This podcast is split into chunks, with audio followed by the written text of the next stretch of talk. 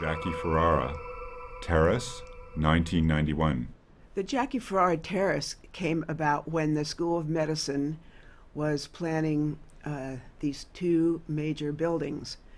Um, they asked me if I knew anybody who could think about terraces, and I thought immediately of Jackie, who has done a number of terraces around the world, and she's done other work too, but she's known for doing these beautiful patterned floors.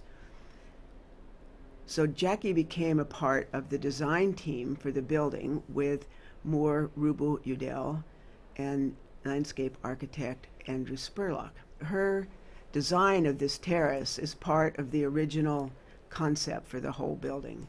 The three parts of the terrace kind of flow into each other um, and uh, echo each other and connect uh, the various parts of the buildings. And the terrace is gravel and tiles set in this kind of, I like to say, musical configuration almost, the kind of tempo that they have um, of the stripes and the pauses and the lines um, could be thought of in that way.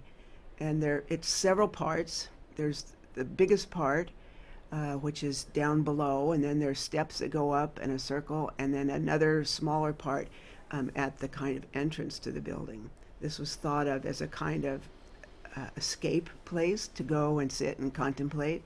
She chose Australian willow trees to put up and benches um, for people to sit.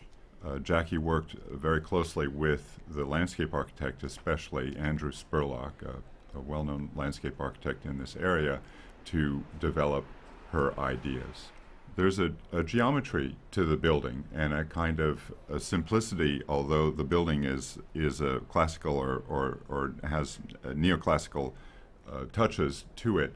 Uh, but the building obviously is uh, large and it's monumental, and this terrace, which encompasses a large territory, connects the two wings of the building together, and it works its way down into a very, very small scale. The smallest elements in this terrace are only maybe two inches square, the, the smallest tiles. And so there's a, a level of uh, sort of being able to uh, transform from a very small, very intimate kind of scale to the much larger scale of the building. It makes a connection between something that is very small and something that is very large. Jackie has done courtyards, She's done a huge thing at the Walker Art Center in Minneapolis, where she used local Minneapolis stone. She's got a terrace and an amphitheater at the LA County Museum, uh, which is again very beautiful.